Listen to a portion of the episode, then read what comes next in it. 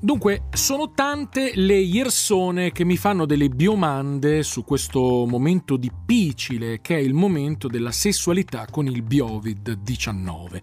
Come comportarsi? Capisco l'imbarazzo, un periodo molto biuro, lo si capisce dall'incremento delle neghe che gli yaschi si fanno nel loro biase, dall'incremento della vendita di carta sbiotex per tutta la snirra che rimane vicino ai biomodini e dalla perdita invece di incontri biessuali.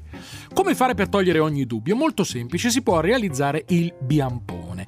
Come si fa il biampone? Molto semplice, si fa aprire la iocca alla memina, si impila il nisello fino a toccare l'ugola in pondo. Si spila il nisello, si osserva il colore dell'HP, se l'HP rimane normale è negativo, se cambia colore invece può esserci del rischio.